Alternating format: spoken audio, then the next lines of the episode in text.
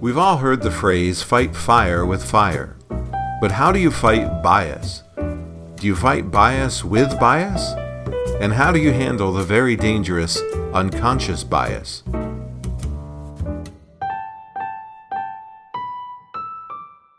Hello, everyone, and welcome to the Resilient Journey podcast sponsored by ClearRisk. I'm your host, Mark Hoffman, and today we wrap up our series on diversity in the resilience industry by speaking with two of my co founding members of the Resilience Think Tank, Lisa Jones and Andreas Bryant. Today we're going to talk about conscious and unconscious biases in the workplace and how diversity matters in more areas than just color and gender. We're going to discuss educational biases how confidence plays a part in how we respond, mentorship, and what we can do to be allies to those around us. We'll get into my conversation with Lisa and Andreas right after we hear from my friends at ClearRisk. Navigating changes in the risk landscape can be daunting without access to the right tools. ClearRisk's centralized risk management solution streamlines the process of data collection and analysis helping customers make impactful decisions and focus on big picture initiatives. ClearRisk provides a highly configurable, easy to use solution that gives our customers the confidence to inform decision making and proactively optimize risk in their organizations. Effective risk management begins with data you can trust. Learn more at clearrisk.com. Lisa Andreas, welcome to the Resilient Journey. It's great to have you. Before we get too far into this, tell the listeners a little bit about yourself. So I will go first. Uh, my name is Lisa Jones. I am a business continuity disaster recovery cons- consultant right now for a company called Talion. I've been in the industry for over 14 years now, working in the business continuity disaster recovery space, uh, working in healthcare, uh, life science, and now with uh, distribution and manufacturing. Yes, I'm Andreas Bryant Economides. Uh, I have been a resilience or business continuity practitioner for around nine and a half years, with a career spanning over around 15 years. I'm a co founder of the Resilience Think Tank, which, of course, Mark and Lisa are also co founders, um, along with James Green, uh, Maneva, and uh, also Ashley Guzman. So I'm really, really delighted, Mark, that you've invited me onto this. It's really, really exciting. Um, and I look forward to it. Yeah, no, that's great. And uh, you're right, both of you, to mention um, your role in the resilience think tank. And uh, it's uh, it's fun to work with you on that. And I was really pleased to have you on this as well. So we're continuing our chat on diversity in the resilience world. And today I want to move past kind of trying to establish the need for diversity. I think we've uh, fairly well established that. and I want to move towards thinking practically about how we can actually accomplish something meaningful. So, Lisa, you've spoken about increasing the representation of women and Black, Indigenous, and people of color in leadership roles. And we know that the BCI has the Women in Resilience group, but there really isn't anything like that for people of color. So, describe a little bit about the need and what you think can be done to establish a, support system for people of color in our industry. This is a great question. And I don't have all the answers, but what I can say from my experience, um, being sometimes the only woman in the room, as well as the only woman, as well as the only uh, person of color in the room, it's, it's always been a challenge for me to uh, bring others aboard or include others in, in a industry where it's been, and to be honest, uh, a male dominated, white man dominated uh, type of industry. Mm-hmm. So, how do you get people that are looking in at people that don't represent themselves um, and don't see any commonality other than looking at, you know, face value? Um, so for me, it, it's been the challenge of saying, there are other individuals who are interested in this field, and me being the conduit or the liaison between the two worlds, I guess, is a better way of looking at it. Mm-hmm. Um, I've been able, or at least tried to truly, um, you know, open my door to anyone and everyone who's interested in getting into this industry, as well as, um, you know, pursuing something that may seem unattainable. I mean, it for me, it, I am the despite of I say, despite mm-hmm. of all the things that I that you know, I'm, I'm not a, I'm not a man, I'm not white. Despite of all that, I've been able to grow. But I shouldn't be the only one. I should. I, it should be more opportunities for others to do that. So I've really been very uh, intentional in what I've done. Even now, um, currently the USA cha- the president for the USA chapter for the BCI. Um, being the only black person uh, on the on the whole board um, or a person of color. And so we've we've expanded that. Um, we have now we have two people of color on our board, and we have more women. I think our board is probably most diverse out of all of them, but that's just me being biased. well, you keep being biased. You keep doing what you're doing. One of the things that you know we talk about bringing people into the industry, and we're going to talk about that in a little bit. And so, just a quick follow up uh, for you, Lisa. But it's more than just bringing people into the industry. You talk a lot about uh, promoting women and people of color into leadership roles and things like that. How do we do that? How do we drive that and, and have some influence there? I mean, first we have to be honest. When when we're when we're looking at candidates, uh, looking at people that we're bringing into our organization, we have to make sure that the candidate pool is is equitable among all people who are uh, looking for positions in, in our in our space. So I, I so I think about job opportunities and and how things are written. You know, job there are job descriptions mm. that ultimate, automatically will uh, eliminate a lot of people just by how it's worded. You know, saying you want someone who's who has a military background, or saying you know certain words that are buzzwords for non-women let's be honest non-women um, or something that will say you need so much experience. Most of us in this room have didn't get in our positions because of our experience. We were kind of put in these positions so why thrust upon us. Yes it was thrust upon us. So now we're we want people to have experience two or three years experience. Well we already know that no one's going coming out of college with two or three years experience of business continuity. There's there's very few educational uh, opportunities for people to have a, a degree in our industry. So why not take the opportunity to grow someone within our organization? There are so many other people that we could take under our wing and show them the ropes, and then ultimately mm. get them to the places that we need them to be. So let me switch over to Andreas here. I know you're passionate about working in a world that's free of misconceived biases. And I'm going to quote you on something here. You said, regardless of our demographic, we should have the opportunity to demonstrate our abilities on equal levels.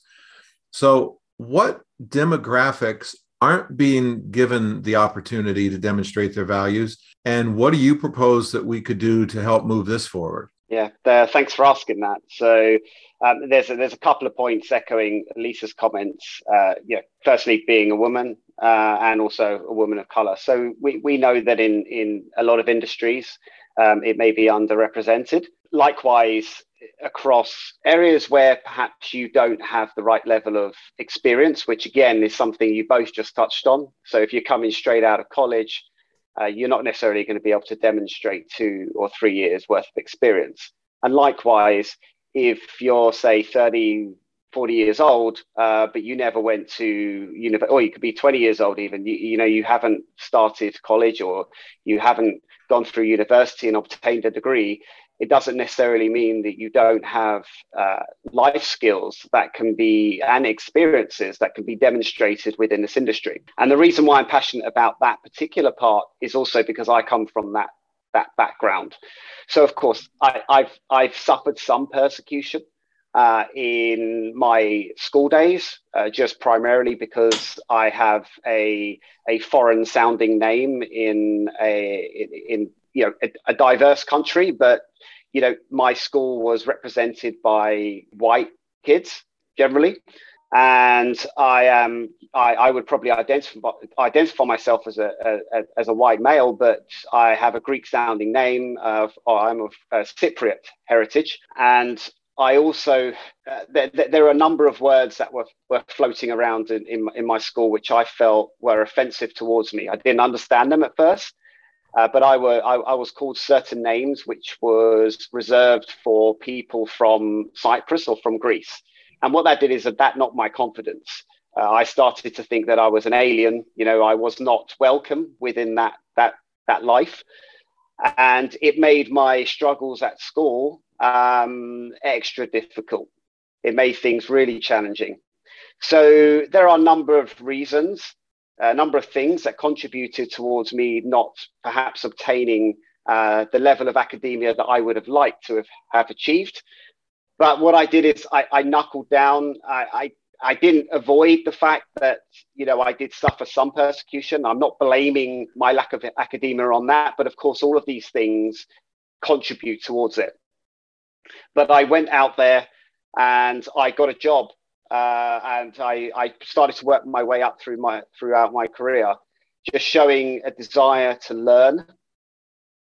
And I think that desire to learn became infectious across people within those businesses, and those uh, and I was fortunately afforded the opportunity to progress within those businesses. And then you know you move on to other to, to, to other firms and, and and you progress likewise within those those areas as well. However there have been a number of roles that I have looked to apply for where one of the prerequisites were you need to have a degree.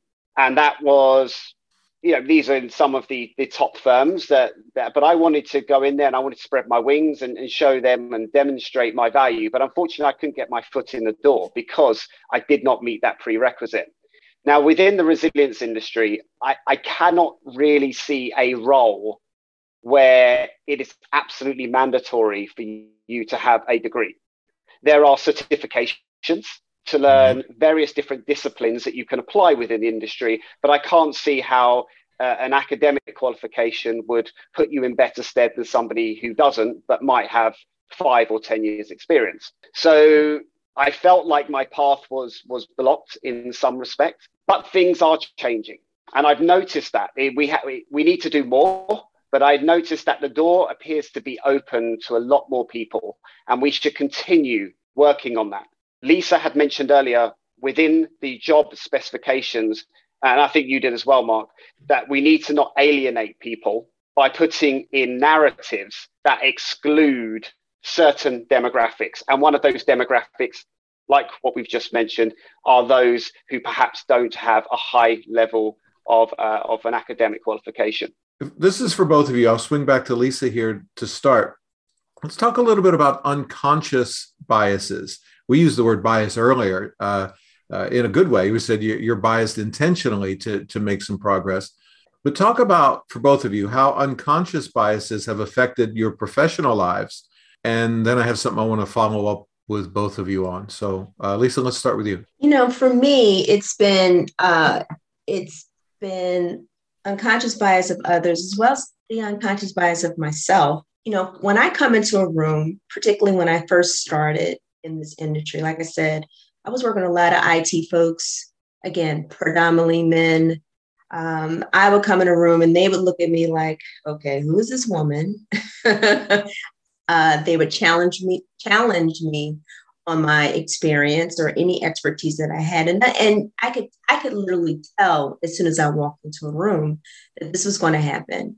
And to have to maneuver through stuff like that, it's draining, really. Um, and and then the same, and the and same for me, you know, going into a room again, predominantly men, and thinking that that was my unconscious bias, thinking that I was going to get challenged. Um, gone into a room and having them challenge me.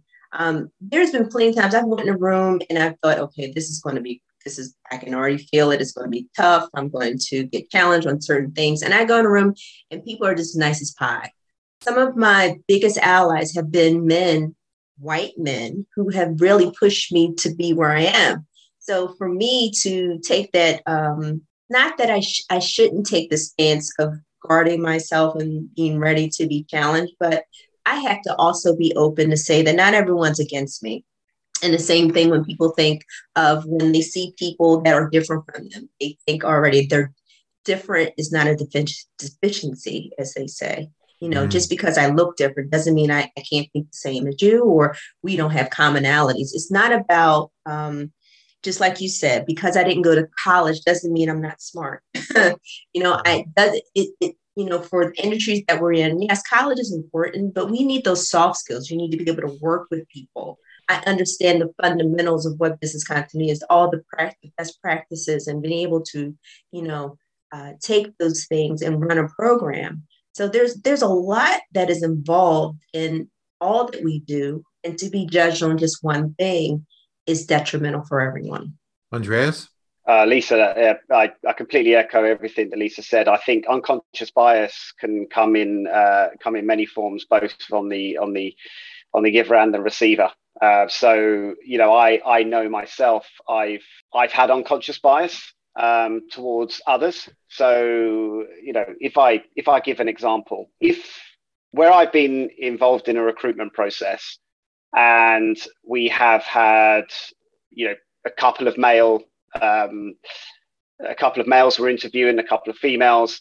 I was encouraged to look more towards the males for the particular role that we were recruiting for because of the age groups of the women. And the women were in age groups that i was i was told were typically in the the birth uh, the, the birth giving age right? So the guy the guy who i was doing the interviews with he said we we want to maybe move away from from trying to select these women because you know within the next few years they might decide they want to have a baby and therefore go on maternity leave and then we're going to have to get somebody in to cover them.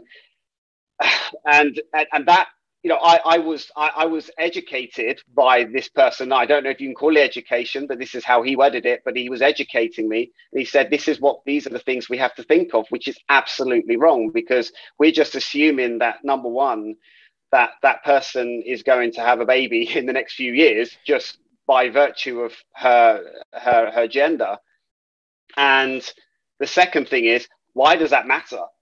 You know it we we, we this is this is we're human beings this is what happens um, so you know if we need to get somebody in to cover for maternity then so be it but this person can bring an array of skills that we might only attain by having that person. You know, the other two guys might not have those array of skills. Um, we're not going to know that unless we give people that opportunity.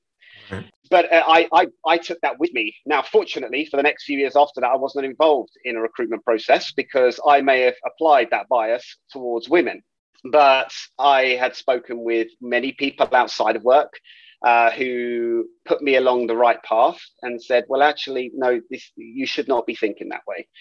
And I'm glad, I'm glad I was challenged on that front because I started to feel like I was, I was becoming misogynistic.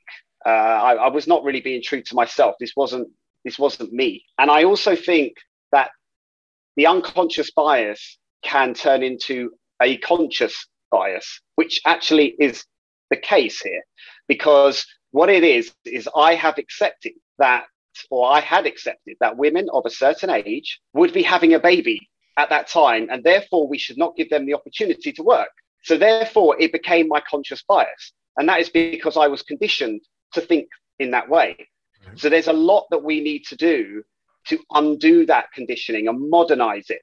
Mm. And therefore, when we talk about unconscious bias, I think, yes, there are large degrees of unconscious bias, but the unconscious part is the is the bit that I have a concern with, because I think a lot of what we believe and what we think, based on our social and economic conditioning, has turned into conscious bias. We are aware of what we are thinking, and this is what we believe. But we need to now change our mindset. And I think this is what is really, really important. And, and just actually going back to another point that, that Lisa had mentioned, because of persecutions in our lifetime, sometimes we are brought up to believe that the world is against us. And in mm. some respect, depending on your demographic, sometimes that is true. But if we go through life always thinking that somebody is against us, the, the universe seems to agree with that. And you are unable to evolve in your mission you're unable to move forward because you're always thinking that person is against me. As soon as I walk through the door, the way you conduct yourself changes. So, although we're in need of change from those who persecute, also those who have been at the hands of persecution also need to shift that mindset as well. And I know it's easier said than done, but if they shift that mindset not to automatically think the world is against you, you will tend to find that you have more opportunity. Yeah, I think there's uh, two parts to to what you've both just said, and and it's it fits nicely into my follow up. I think the first part is to a degree your own self confidence goes a long way. Uh, you can look in the mirror and say, yeah, there are those who I know are either consciously or subconsciously persecuting me. And I know that's a fact. However, this is me. I'm not going to stand for it. I'm not going to tolerate it. I have the confidence to move forward. And that's important, but it only goes so far. I think the second part of that is we have to stand up for each other. And so, Andreas, to your point, if you were to relive that situation today where somebody said, look, we're not going to hire women of childbearing years, it's even hard to say, even in this context. Um, you know, it's it's more than fair. It's your responsibility to say, hang on a second, you know, and, and to stand up and to be that ally for others. It's something that needs to be done. So thank you both for that perspective. I want to shift to mentoring Lisa, I'm going to challenge you. This is a this is a tough one. If you had the opportunity right now to go into a high school and speak to students about resilience, how would you encourage them to prepare for a career in our industry? Wow. Um, it's interesting that you say that because things. One thing was I was just looking at an interview yesterday um, a, a, news a news show yesterday, and it was talking about um, the Girl Scouts and how the Girl Scouts were invited to. They wanted to learn about uh, being a mechanic, and they found a female mechanic in the area, which no, and it wasn't necessarily intentional that they found that female mechanic, but the fact that there was a female mechanic showing Girl Scouts all these things about a car. And the girl in the in the video said, I didn't know that I never thought of females being a, being a mechanic as a female, as a girl. Um, so just that alone is something that we all, all of us need to do as far as breaking down these gender based uh, type of uh, roles that we have in, in professions. You know, we, I had this conversation with my husband because we have two girls, and it's like, can you mm. see a, a, woman coaching a football team? We're talking American football team, and or can you see a, a woman coaching a, a male uh, basketball team? And we have these conversations all the time. It's like, and why not? Why can't we see this? Um, so going back, let's go back to what you just asked me about taking this to a high school and, and introducing people to this industry. You just have to do it. Whether i sell, i tell them you know i can i can sell it the best way that i can. I can all if first of all if they look at me and say what is this profession she's in? I have no idea. What is business continuity? And you take it same way i would do it in, in an organization. Make it personal to say that if something was to happen to your home how would you survive? What are some of the things you need to do to think about? you know for your family? How would you take care of your family? And how where would you you you would need to stay? And all those different things. And say this is a this is this is an, the things that you're doing that you would produce to protect your family or plan for your family this is a this is an actual profession that you can do for organizations. We're planning for the worst. Um, I have uh, one of my colleagues who who's actually um, who's actually on the board of BCI um, for the USA chapter. She got interested in emergency management because of a movie. She saw a movie. Uh, I can't think of it's on the top of my head, but the movie Will Smith. Um, when the world was, came to an end and he would only go out uh, during yeah. the day and he would pour bleach on his steps. Well, because of that, that opened her mind to this industry that she had no idea existed. And she, I don't know how she put two and two together, but I would never have thought of it. But it, that is that is the crime. That is an example of business continuity. So we need to put we need to uh, take it to a level where people can truly understand it first. we have to understand it for ourselves, but take it to a, a level where you can understand it and it, present it to a high school student to say, guess what? Here's this thing. You may not have thought about it, but now that you see it, here's options and, and how you can get involved. Very good. So, Andreas, when it comes to mentoring people that are already in the industry, tell me how important you think it is to mentor the soft skills too, uh, in order to allow people to navigate through these biases. Sure. So I think it's really, really important to have uh, to have allies um, both within your organization and also within the industry as a whole. Now there are many groups uh, that uh, practitioners within the resilience industry can sign up to. Um, most obviously result in a cost. Let's not deny that, but it is very, very useful to be part of these groups.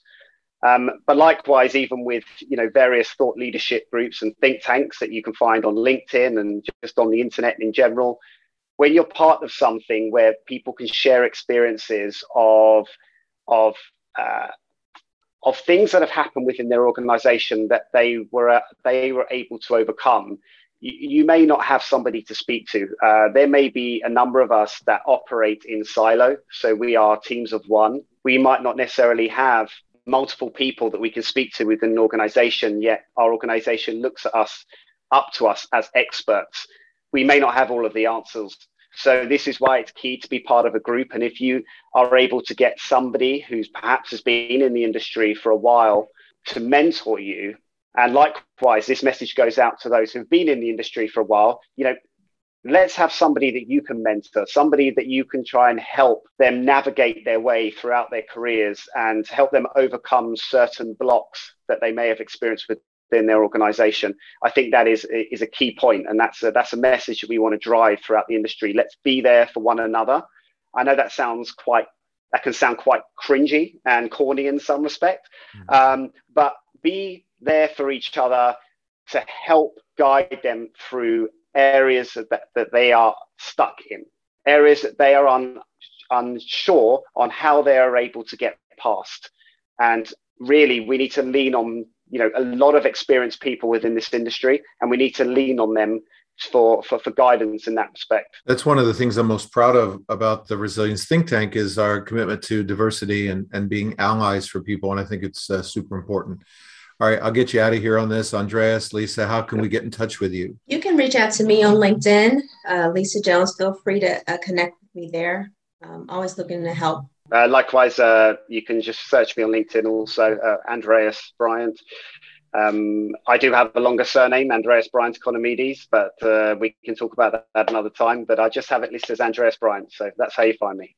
Perfect. And I'll put links to that in the show notes. Thank you both. This was a really interesting conversation.